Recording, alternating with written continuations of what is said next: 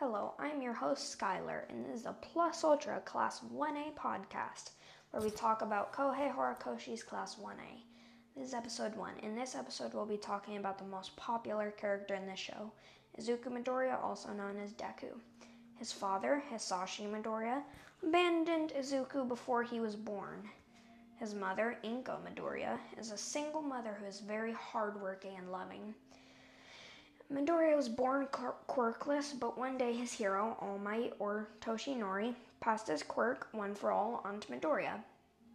But before Midoriya could claim the quirk, he had to build immense strength so his body could handle the quirk's power. The way he got the quirk is by consuming some of Tosh- Toshinori's hair. Gross, right? When the first anime when the anime first started, his school is Aldera Junior High. He had a dream of entering UA High School for Heroes.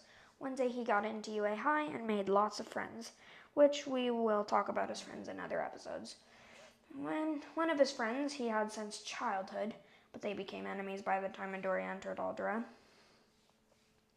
His enemy did not believe that Midoriya had a quirk, and had called Midoriya quirkless for most of Midoriya's life, until one day Midoriya demonstrated his quirk for his class, and his enemy was weirded out because the Midoriya he had known most of his life was not the Midoriya he had just witnessed.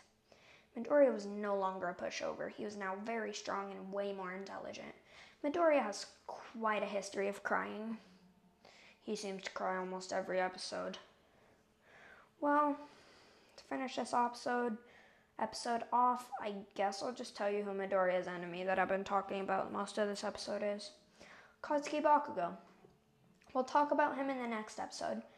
Well, guess it's time to go. Talk to you all later. Have a nice day and go beyond. Plus Ultra.